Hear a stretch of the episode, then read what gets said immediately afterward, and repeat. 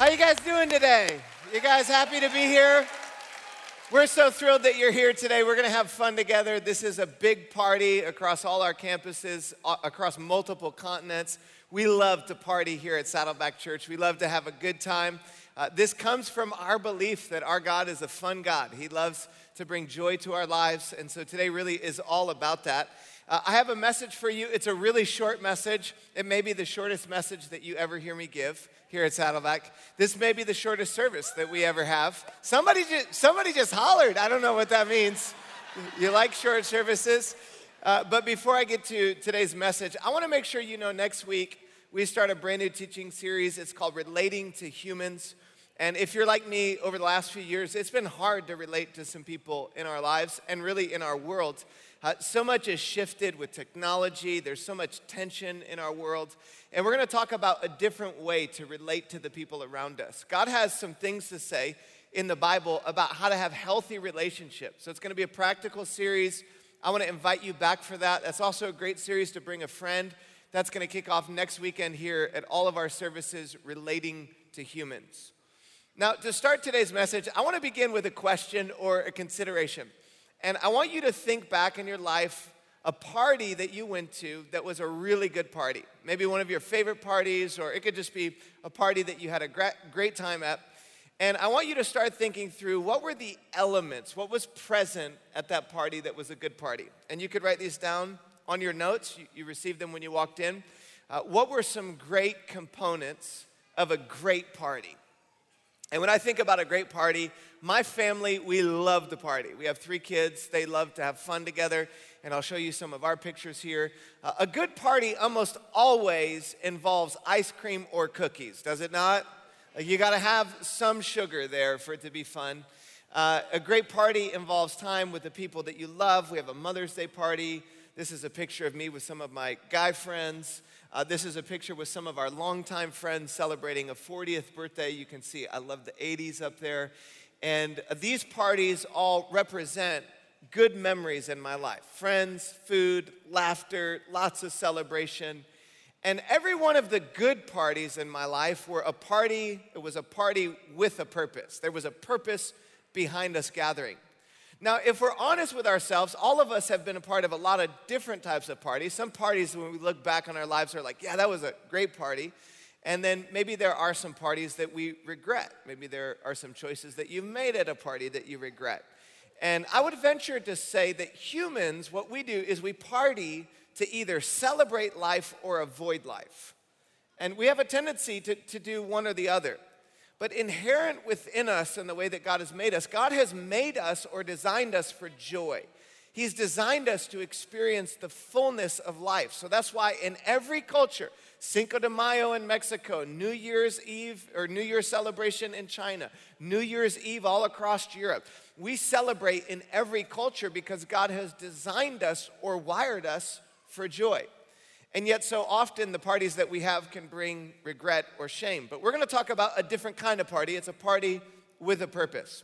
In fact, when Jesus was here, God in human flesh, for 33 years, Jesus loved to party. And one of the biggest reasons why Jesus was criticized was because he partied with people. He partied actually with people that religious folks wanted to have nothing to do with. And in one particular occasion in Mark chapter 2, I'll read you these verses. Jesus is with a group of people called sinners and tax collectors. These are ordinary people with broken lives, people who would not have been welcomed into a religious institution or a church in that generation. And Jesus was with them. In Mark chapter 2, it says Jesus was with or having dinner at Levi's house. Many tax collectors and sinners were eating with him and his disciples, for there were many who followed Jesus. When the teachers of the law, who were Pharisees, saw him eating with sinners and tax collectors, they asked his disciples, Why does he eat with tax collectors and sinners? Another version of the Bible says, Why does he spend time with scum of the earth? So Jesus was drawn to people whose lives were broken, and he would throw parties to help them understand what God is really like. One time in Matthew chapter 22, verse 2, Jesus makes this statement. He says, The kingdom of heaven is like a king who prepared a wedding banquet for his son. So God is a God that invites us as humans to a party. He invites us to a banquet. And some people experience that party. Some people experience the banquet that God invites us to, and some people miss out on it. And I want to talk today about how we receive or step into receiving that invitation to do life with God, the party, to respond to the invitation to the party that He is inviting us all into. And the first point that I want to share with you is that in order to enter into the party that God invites me to, I first must reconsider my understanding of God. Jesus came to help people reconsider what it was that they believed about God. And that's why so many of the religious leaders were confused because they had this image of God, and maybe you have an image of God, that God is this far off, distant God, and He is looking for every opportunity to judge. Maybe you've seen Him or thought of Him like this cosmic killjoy, just trying to take away all your fun. And so many of the religious leaders, that they had that view of what God is like. But Jesus showed us a different view of God. In fact, if you want to know what Jesus is, God is really like, just look at Jesus and the teachings of Jesus. And when we do, when our view of God changes, it changes our approach to God. So, my view of God currently is determining my approach to God.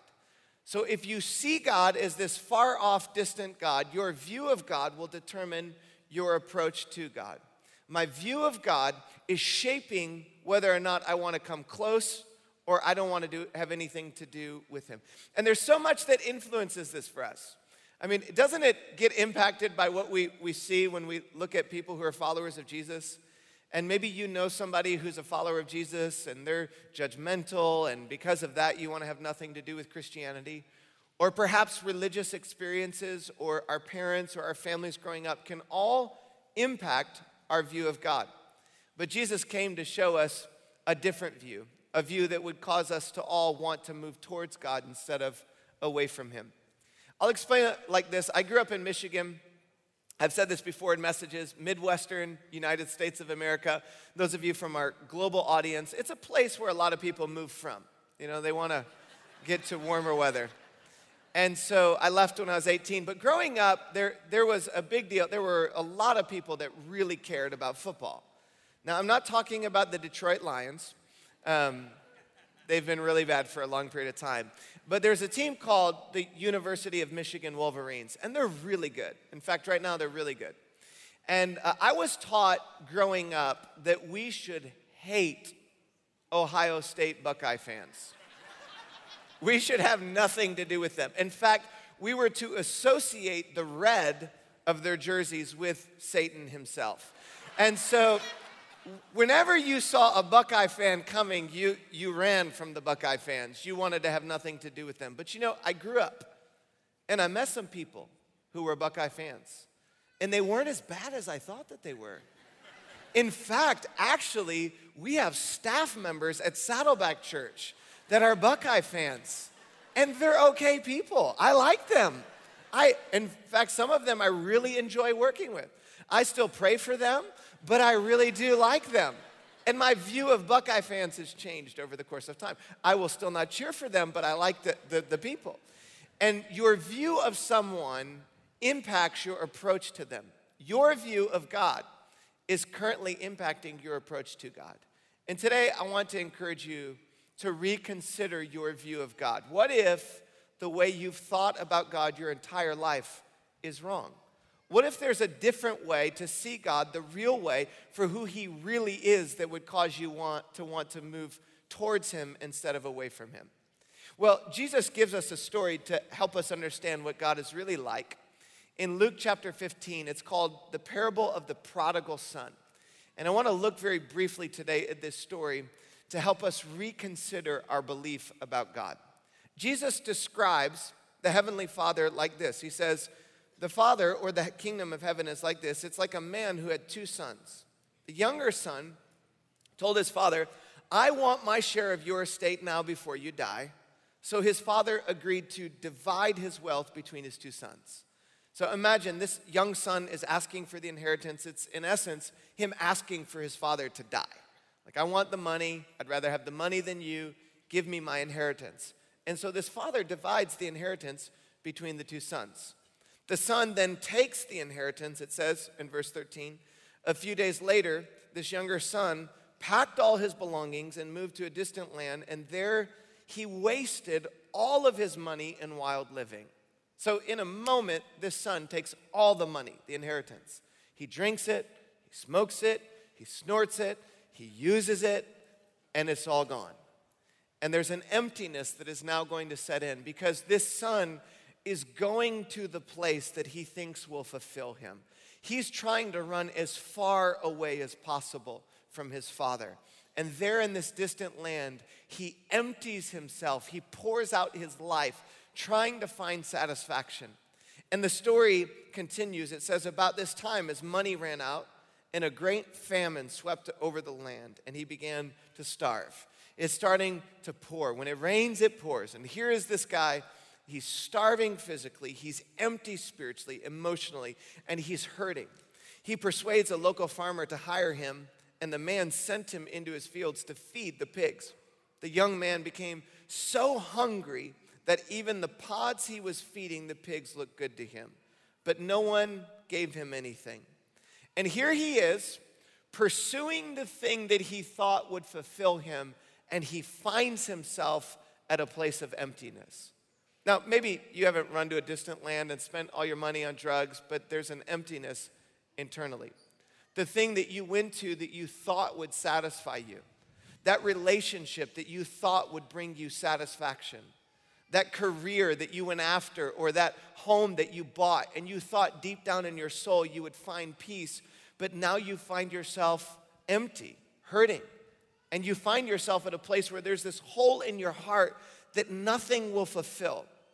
And I would suggest to you today the very reason that nothing in this world will fill that hole in your heart is because that hole in your heart was placed there by God, and there's nothing in this world that can fill it.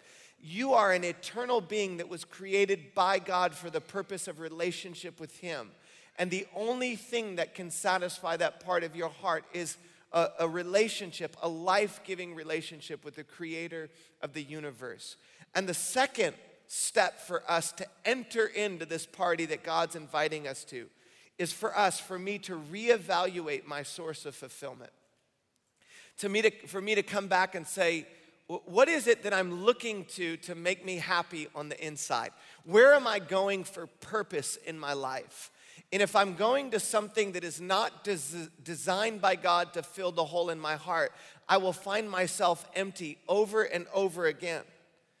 And the story says that this young man that has pursued fulfillment in verse 17, it says, finally, he comes to his senses and he says to himself, at home, even the hired servants have food enough to spare, and here I am dying of hunger.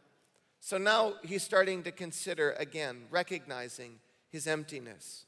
I want you to hear this recognizing my emptiness can become the beginning of my hopefulness. It's in recognizing that the thing I'm doing is not working. It's in that movement that I can begin to turn back to the source of life and hope. I remember as a kid growing up watching Dr. Phil, and one of Dr. Phil's famous lines was, How's that working for you? And sometimes we have to ask that question of ourselves How is it working? Is it really bringing fulfillment to our lives? Is the thing that we're chasing truly satisfying us? And Jesus gives us this picture of an empty young man and the heartbeat behind the love of God that there's a father back home that now this young man starts to think, well, maybe I can go back home. Maybe I can make a turn back to my father. And he starts going through this I'm sorry speech. It says in his mind, he says to himself, I'll go home to my father and I'll say, Father, I've sinned against both heaven and you. I'm no longer worthy to be called your son. Please take me on as a hired servant. So now in his mind, he starts to think through, well, maybe I'll say it this way. Maybe the father will welcome me back home. So he returns to his father, and I just imagine this long walk that he's going on and what he's imagining will happen when he gets home. Because in his culture, he should have been sentenced to death for what he's done. The way that he has torn apart the family name, the way that he's wasted the inheritance, and he's practicing this speech. But Jesus tells us this story to help us understand what God is really like. And he says, while he was a long way off, while the son was in a distance, the father saw him coming, which means that for ages, this father has been waiting for the son to come home.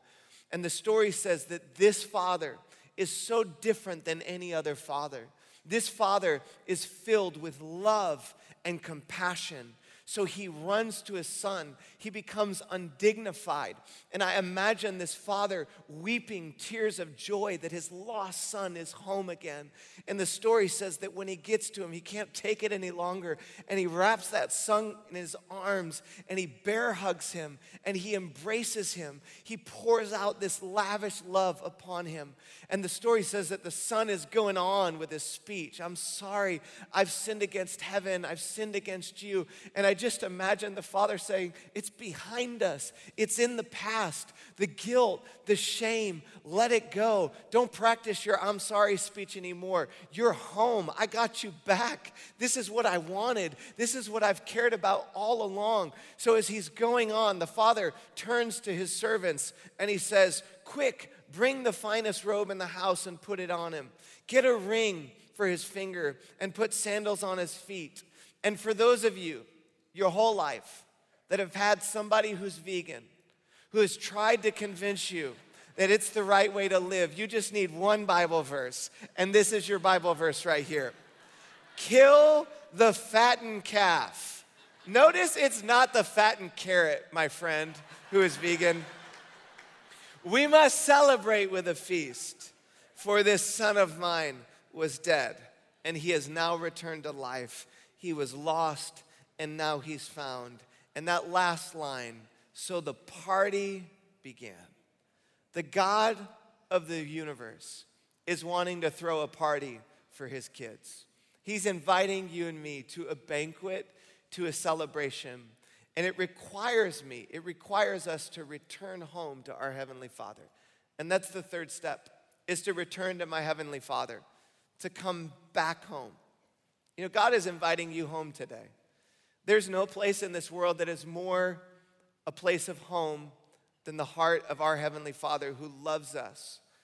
And no matter what your background is spiritually, no matter what religion you grew up with, no matter if this is your first time listening to a church message or coming to a church building, there is a God that loves you so deeply, not with a generic, far off, distant love, but with a personal love that is so personal he would step from heaven to earth to become one of us, to live among us.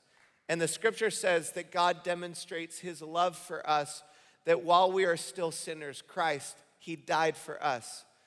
Jesus, the Son of God, God in human flesh, went to a cross because of love, because he cared about us, not because of Roman soldiers, not because of Jewish Jewish leaders that wanted to put him there. It was all his plan from the very beginning to make a way to get his kids back home to his heart. So he would pay the price so that your sins, so that my sins could be forgiven. Coming back home to God requires me to admit that I've sinned and I need a Savior. It requires an acknowledgement internally in our hearts that there's a brokenness and we can look at what the Bible teaches about sin, which sin is erring or missing God's perfect mark. Every human being at some level, aside from Jesus, has missed God's perfect mark. And the Bible says in Romans chapter 6, verse 23, that the wages of sin is death. That means that sin should separate us from a holy God. That means that all the jealousy, all the moments of selfishness, all the pride inside of me, in every single human being, all of us should be separated from God for eternal uh, life, for eternity. But God steps into our place and gives us a gift, a gift of eternal life, as the scripture says, through Christ Jesus our Lord. So, this is contrary, friends, to every world religion.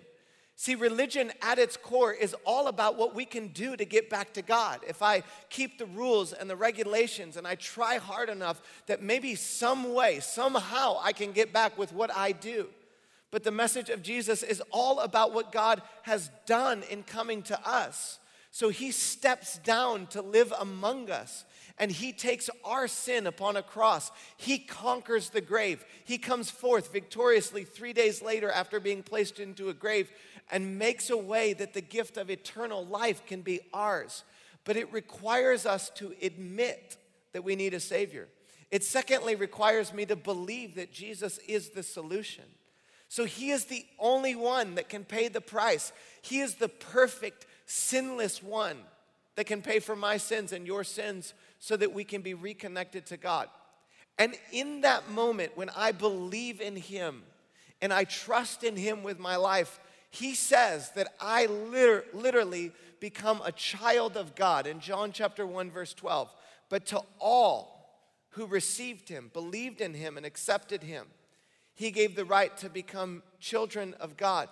To anyone, no matter what their religious background, to those who would believe in him and accept him, he gives the right to become children of God.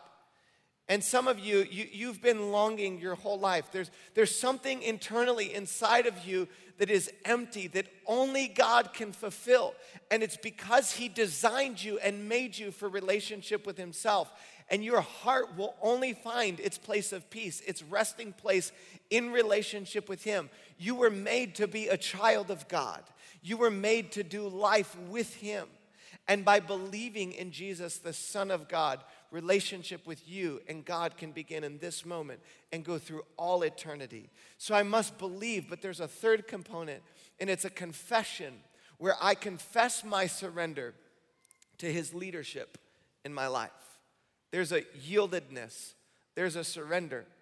And Jesus' death on the cross, His resurrection, His paying the price for my sins is not so that we could have a casual relationship with Him. It's so that He would be Lord, Master, the one that is in charge of our entire life. And when I confess with my lips and I believe in my heart, a relationship between me and God begins in that moment. As Romans 10, 9 and 10 says it, if you declare with your mouth that Jesus is Lord and believe in your heart that God raised him up from the dead, you will be saved. A salvation that begins in this moment and goes for all eternity. There is a gift that God is wanting to give to you the gift of salvation, the gift of friendship with Himself. It says, For with your heart you believe and you're justified, and it's with your mouth that you profess your faith and you are saved. And today I'm going to invite you to profess your faith in Jesus, for some of you, for the very first time, to confess Him, to profess Him as Lord of your life. See, some of us, when it comes to this whole idea of God, we, we come from different backgrounds. And maybe you grew up in Islam, maybe you grew up in a Buddhist family, maybe you grew up as a Catholic and you've believed in God, but maybe this is the first time that you've, you've come and you've heard this message in a way that is clear and helpful for you to understand this is how I begin a relationship with God. I would propose to you today that today can be the day that you begin a relationship with God, and that decision is the most important decision that you will ever make with your entire life. Your God, who created you, created you for fr- friendship with Himself, and He invites you today to put your whole heart, your whole life into His hands. And when you do this, He is faithful to forgive you for your sins and bring you into relationship with Himself. First John verse chapter 1 verse 8 and 9 says if we claim to be without sin we deceive ourselves and the truth is not in us but if we confess our sins he is faithful and just why does it say that he's faithful and just because for sins to be forgiven, there had to be a payment for our sins. And the only payment was for God Himself to take our place on a cross. So when Jesus dies and He stretches out His arm on that cross and He breathes His last breath, it's to reconcile, it's to bridge the gap, to bring humanity back to the heart of God. And it declares that God is a holy God, a just God, a righteous God and He's a merciful God, He's a compassionate God. And the cross of Jesus was the only solution to pay the price for us to come home.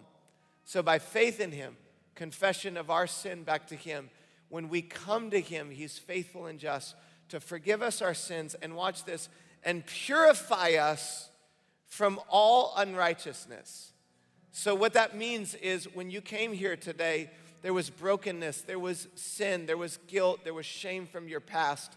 And today it can all be wiped clean before God. And all it takes is you to turn to God in this moment, right now, and to yield your heart to Him. I want to invite you right now to receive this great gift of eternal life from God. If you will, bow your heads with me for a moment before we wrap up. Some of you today, this is the day of your salvation. This is the day for you to begin a relationship with God. I appeal to you from the bottom of my heart. Jesus, the Son of God, has conquered the grave. He is alive. He's not dead. He's not in a tomb. And He has come to make a way for you. It's not about what you could do, it's not about you earning, it's not about you striving. It's about you receiving in this moment this gift from God. And today I invite you to receive by faith in Jesus what he's done for you, to acknowledge, to receive. And if you're ready today, right now in that moment, I want you to repeat these words after me to admit. Say, God, I admit that I need a Savior. God, I believe that you've made a way, that Jesus is the solution for my sin. And I confess today that you are Lord. I give you the keys to my life. I surrender to you. And thank you for forgiveness. Thank you for new life in you. And right now, as you are praying that prayer, He's, he's changing you from the inside out. In just a moment, I'm going to invite you to let us know that you made that decision. Others of you, maybe you're not ready to make that decision, but today you're ready to begin that journey to exploring your faith in God. I want to invite you right now, just from the bottom of your heart. Maybe you're not ready to follow Him, but just to say, God, I'm, I'm not ready, but I'm ready to explore and willing to explore. In just a moment, I'm going to invite you to let us know today that you're saying, I'm ready to explore faith and what I believe about God. Now, there's one more commitment or one more group of people, and that's those of you, you have a relationship with God, but you've been running. And today is your day to come home. I want to invite you right now, just in this moment, just to say, God, I'm coming home back to you. And as you return, He's welcoming you with open arms of love and compassion. God, thank you that in your kingdom, there's room enough for all of us. Thank you for your family that is your representation of your love and your joy here on planet Earth. Thank you that you are a God with open arms, no matter what our past is, that you call us into this place of grace with you, that we can receive your gift of eternal life. Thank you today for the people that are receiving that gift for the very first time. In Jesus' name we pray. Amen. Amen. Can we thank God today for his goodness towards us?